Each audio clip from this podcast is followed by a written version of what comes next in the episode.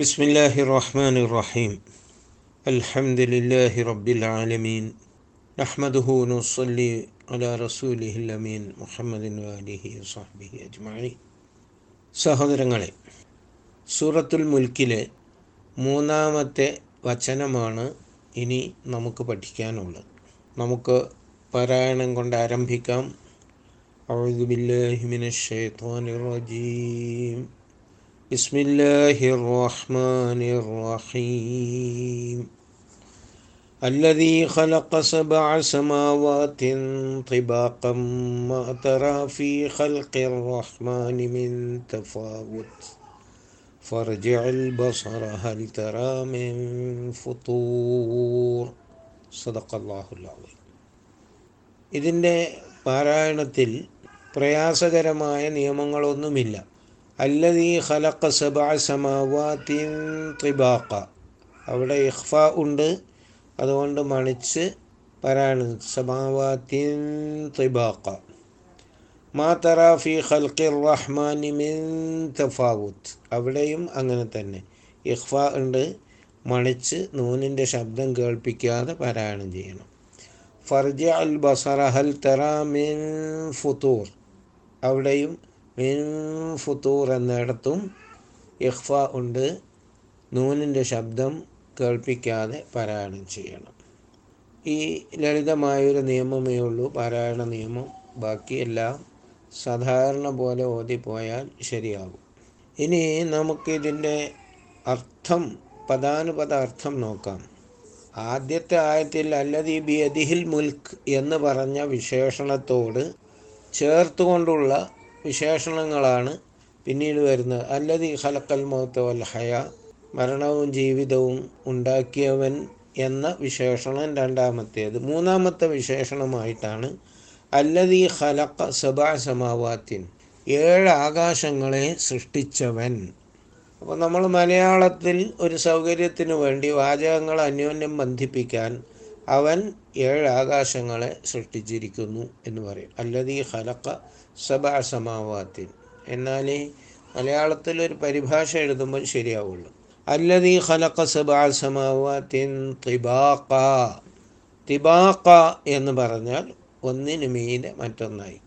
അല്ലദീ ഖലഖ സബഅ സമാവാതിൻ തിബാഖ, ഒന്നിനു മീതെ മറ്റൊന്നായി എന്ന് പറയുന്ന ഈ വാക്ക് തബക്ക്, അട്ടിവെച്ചു, അട്ടി എന്നതിന് തബക്ക് എന്ന് പറയും.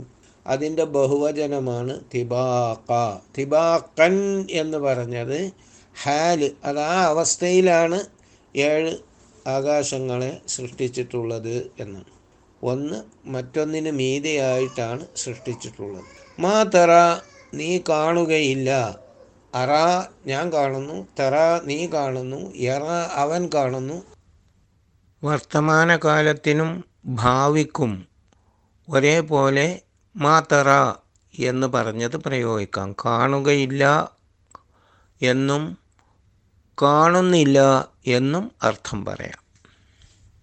ഈ പ്രയോഗങ്ങൾ നമ്മൾ ഒരിക്കൽ പഠിച്ചു വെച്ചാൽ പിന്നെ പ്രയാസം ഉണ്ടാവില്ല. മാ തറ, നീ കാണുകയില്ല. ഫീ ഖൽഖി റഹ്മാനി, പരമകാരുണികൻ്റെ സൃഷ്ടിപ്പിൽ. ഖൽഖ് സൃഷ്ടിപ്പ്, ഖലഖ സൃഷ്ടിച്ചു. ഫീ ഖൽഖി സൃഷ്ടിപ്പിൽ. ഫീ ഖൽഖി റഹ്മാനി, പരമകാരുണികൻ്റെ സൃഷ്ടിപ്പിൽ നീ കാണുകയില്ല. മിൻ തഫാവുത്തിൻ, ഒരേറ്റപ്പറ്റും. മിൻ എന്നത് നേരത്തെ സൂചിപ്പിക്കുകയുണ്ടായി, ഒന്നുമില്ല എന്ന് ഉറപ്പിച്ച് പറയാനുള്ള ഒരു പ്രയോഗമാണ് ഇവിടെ മിന്നുകൊണ്ടുള്ളത്. മിന്നുള്ളത് സാധാരണ ഇൽ നിന്ന് എന്ന അർത്ഥത്തിനാണ് പറയുക, പക്ഷേ ഇവിടെ ആ അർത്ഥത്തിൽ അല്ല. മിൻ തഫാവുത്തിൻ, ഒരു ഏറ്റക്കുറവും ഏറ്റപ്പറ്റും നിനക്ക് കാണാൻ സാധിക്കുകയില്ല. അള്ളാഹുവിൻ്റെ സൃഷ്ടിപ്പിൽ ഒരേറ്റപ്പറ്റും ഒരേറ്റക്കുറവും ഉണ്ടാവുകയില്ല, അതുകൊണ്ട് അങ്ങനെയൊന്നും നിനക്ക് കാണാനാവുകയില്ല. ഫർജിഉൽ ബസറ, അതിനാൽ നീ ദൃഷ്ടിയെ തിരിച്ചു കൊണ്ടുവരൂ. ഫർജിഉ, നീ മടക്കൂ, മടക്കിക്കൊണ്ടുവരൂ, തിരിച്ചു കൊണ്ടുവരൂ. അൽ ബസറ, ദൃഷ്ടിയെ, നീ ദൃഷ്ടിയെ മടക്കിക്കൊണ്ടുവരൂ എന്ന് പറഞ്ഞാൽ വീണ്ടും നോക്കൂ എന്നർത്ഥം. ഹൽ തറ, നീ കാണുന്നുണ്ടോ. ഹൽ എന്നത് ചോദ്യമാക്കാനുള്ളതാണ്. ഹൽ തറ, നീ കാണുന്നുണ്ടോ. മിൻ ഫുതൂർ, വല്ല വിടവും വല്ല പിളർപ്പും നീ കാണുന്നുണ്ടോ? ഈ ആയത്തിലെ പദങ്ങൾ വിശദമായി നമ്മൾ പഠിക്കുകയാണെങ്കിൽ ഒരുപാട് കാര്യങ്ങൾ അതിൽ പറയാനുണ്ട്. വളരെ ചുരുക്കം ചില കാര്യങ്ങളെ ഒരു ക്ലാസ്സിൽ സൂചിപ്പിക്കാൻ പറ്റുകയുള്ളൂ എന്ന് തോന്നുന്നു. അല്ലദീ ഖലഖ, സൃഷ്ടിച്ചവൻ, സബ്അ സമാവാത്തിൻ, സബ്അത്തുൻ എന്ന് പറയുന്നതും സബ്ഉൻ എന്ന് പറയുന്നതുമായിട്ടുള്ള വ്യത്യാസം. പിന്നീട് വരുന്നത് അറബി ഭാഷയിൽ പദങ്ങൾക്ക് സ്ത്രീലിംഗവും പുല്ലിംഗവുമുണ്ട്. നമ്മുടെ മലയാളത്തിൽ അങ്ങനെയില്ല. ചില ഭാഷകളിൽ, ഉറുദുവിലൊക്കെ പദങ്ങൾ സ്ത്രീലിംഗം പുല്ലിംഗം. സ്ത്രീലിംഗമാണെങ്കിൽ മേരി കിതാബ് എന്നാണ് ഉറുദുവിൽ പറയുക. എൻ്റെ പുസ്തകം എന്നതിന് മേരി ഈ നാക്കിയത്, അത് കിതാബ് സ്ത്രീലിംഗമാണ്. അത് ഉറുദുവിൽ മാത്രം സ്ത്രീലിംഗമാണ്. എല്ലാ ഭാഷയല്ല, ഉറുദുവിൻ്റെ നിയമമാണ് പറയുന്നത്. എൻ്റെ പേന എന്ന് പറയുമ്പോൾ മേരാ കലം എന്നാണ് പറയുന്നത്. അപ്പോൾ ഇവിടെയൊക്കെ ഈ വ്യത്യാസം പിന്നീട് വരുന്ന പദവുമായി ബന്ധിപ്പിച്ചുകൊണ്ടാണ്. അതുപോലെ അറബിയിൽ 1 മുതൽ 10 വരെയുള്ള എണ്ണങ്ങളിൽ പിന്നീട് വരുന്നത് സ്ത്രീലിംഗമാണെങ്കിൽ എണ്ണത്തിലുണ്ടായിരുന്ന ത, സബഅത്തുൻ എന്ന് പറയുന്ന ത എടുത്തു കളയും. എന്നിട്ട് ആണ് ഈ സബ്അ ഉണ്ടാകുന്നത്. സബ്അ സമാവാത്തിൻ, സബ്അ എന്നത് കർമ്മമായതുകൊണ്ടാണ്. ഖലഖ എന്ന് പറഞ്ഞാൽ എന്താണ് സൃഷ്ടിച്ചത്? 7 ആകാശങ്ങളെ. അപ്പോൾ സബ്അ എന്നായി. സബ്ഉൻ എന്നാണ് നമ്മൾ അത് കർത്താവായിട്ടോ അല്ലെങ്കിൽ മുബ്തദ ആദ്യത്തിലോ വരുന്നുണ്ടെങ്കിൽ അപ്പോൾ സബ്ഉൻ എന്ന് പറയാം. അല്ലദീ ഖലഖ സബ്അ സമാവാത്തിൻ, 7 ആകാശങ്ങളെ സൃഷ്ടിച്ചവൻ. തിബാഖൻ, 7 ആകാശങ്ങൾ എന്നത് ഒരു വിഷയം, 2 തിബാഖൻ എന്നത് മറ്റൊരു വിഷയം. ഇതെല്ലാം എങ്ങനെയാണ് എന്നതിനെക്കുറിച്ച് ശാസ്ത്രം പുതിയതായി കണ്ടെത്തിയ കാര്യങ്ങൾ വെച്ചുകൊണ്ട് ഈ 7 ആകാശങ്ങൾ ഒന്ന് മറ്റൊന്നിനു മുകളിലായി, ഒന്ന് മറ്റൊന്നിനെ കവർ ചെയ്തുകൊണ്ടിരിക്കുകയാണോ, അതല്ല ഒന്ന് വെച്ചു അതിൻ്റെ മുകളിൽ മറ്റൊന്ന് വെച്ചു, ഇങ്ങനെയാണോ? യഥാർത്ഥത്തിൽ ഭൂമി, സൗരയൂഥം ഇതിൻ്റെ ഒരു സെൻറ്ററിലായി, സൃഷ്ടിപ്പിൻ്റെ ഒരു സെൻറ്ററിലായിട്ടാണ് എന്ന് നമുക്ക് മനസ്സിലാക്കാൻ സാധിക്കും. അതിന് കാരണം അള്ളാഹു പറയുന്നു വജഅലൽ ഖമറ ഫീഹിന്ന നൂറൻ വജഅലശ്ശംസ സിറാജൻ. ഈ ആകാശങ്ങൾക്കെല്ലാം വെളിച്ചമായി ചന്ദ്രൻ.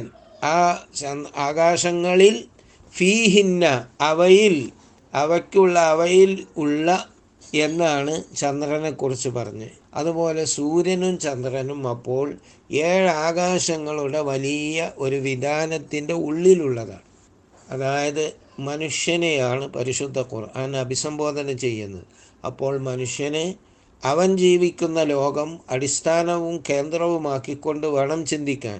അങ്ങനെ ചിന്തിക്കുമ്പോൾ അതിന് സൗരയൂഥം, ഈ സൗരയൂഥത്തെ കവർ ചെയ്തുകൊണ്ട് 1, 2, 3, 4, 5, 6 ഇങ്ങനെ ഉണ്ടാകുന്ന ആകാശങ്ങളെ ആണ് ഇവിടെ തിബാഖൻ, ഒന്നിന് മീതെ മറ്റൊന്നായി എന്ന് പറഞ്ഞിട്ടുള്ളത്. അപ്പോൾ 7 ആകാശങ്ങൾ എന്നത് 7 തന്നെയാണ് ഉദ്ദേശം.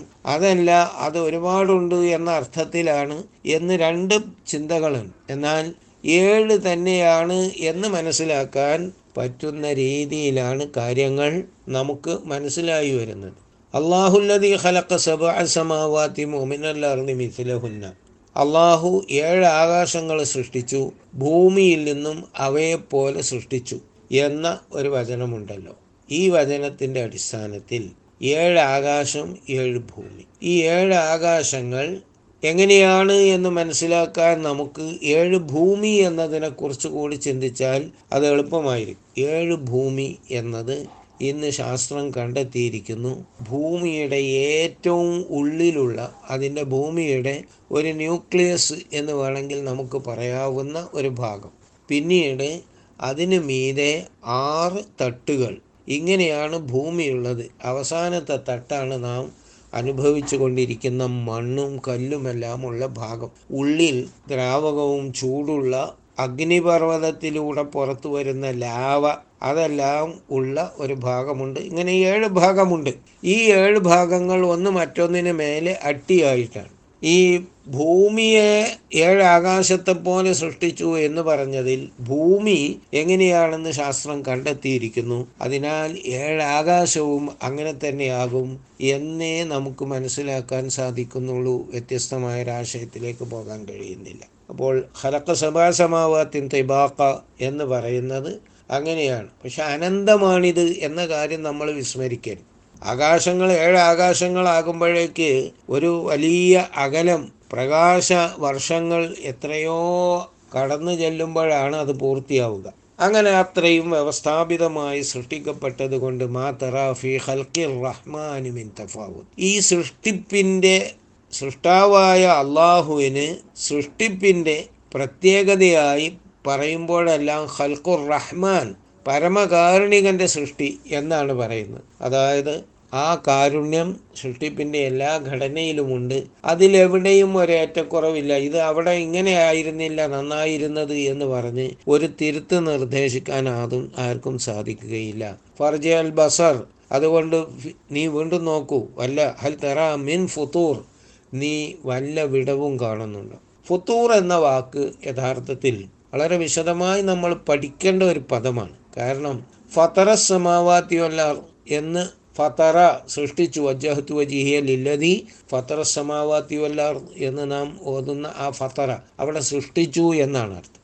ഫതറ എന്ന് പറഞ്ഞാൽ നോമ്പ് തുറക്കുന്നതിന് പറയും. ഫുത്തൂർ എന്ന് നോമ്പ് തുറക്കാനുള്ള ആഹാരത്തിന് പറയും. ബ്രേക്ക്ഫാസ്റ്റിന് ഫുത്തൂർ എന്നാണ് അറബിയിൽ പറയുക.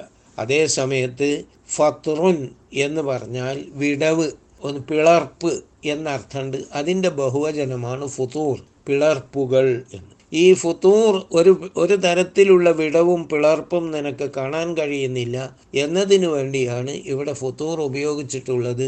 എന്നാൽ ഈ വാക്ക് മറ്റർത്ഥങ്ങളിൽ ഖുർആനിൽ പ്രയോഗിച്ചിട്ടുണ്ട്. ആകാശങ്ങൾ പൊട്ടിപ്പിളരും എന്ന അർത്ഥത്തിൽ ആണ് ഇവിടെ ഈ ഫുത്തൂർ. ആ അർത്ഥത്തിൽ തന്നെ തക്കാതു സമാവാത്തു യതഫത്തർന എന്ന് പ്രയോഗിച്ചിട്ടുണ്ട്. അതും ഇതിൽ നിന്ന് തന്നെ ഉണ്ടായ ക്രിയയാണ്.